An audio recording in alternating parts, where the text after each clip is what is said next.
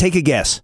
In Ferguson, Missouri, population 21,000, in 2013, how many arrest warrants were issued for unpaid traffic tickets and other minor violations? I'm Bill Newman, and this is the Civil Liberties Minute. A lawsuit recently filed in federal court tells us the answer.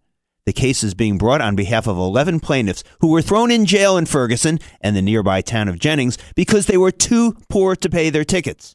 Pay now or be thrown in jail. That works for Ferguson. Sure, it had to throw a lot of poor people behind bars, but the coercion managed to raise for the city over $2.5 million that year, over 20% of its annual budget.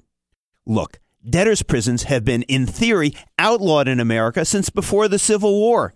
But the truth is that in Ferguson and the nearby towns, we have a recreation of debtors' prisons, America's version of that, 2015. So, Let's get to the answer to our quiz.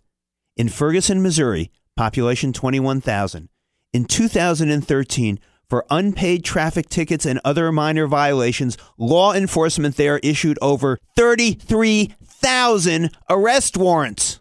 33,000 arrest warrants in one year. Did we mention that the elected officials and police force are overwhelmingly white, while the population is largely African American?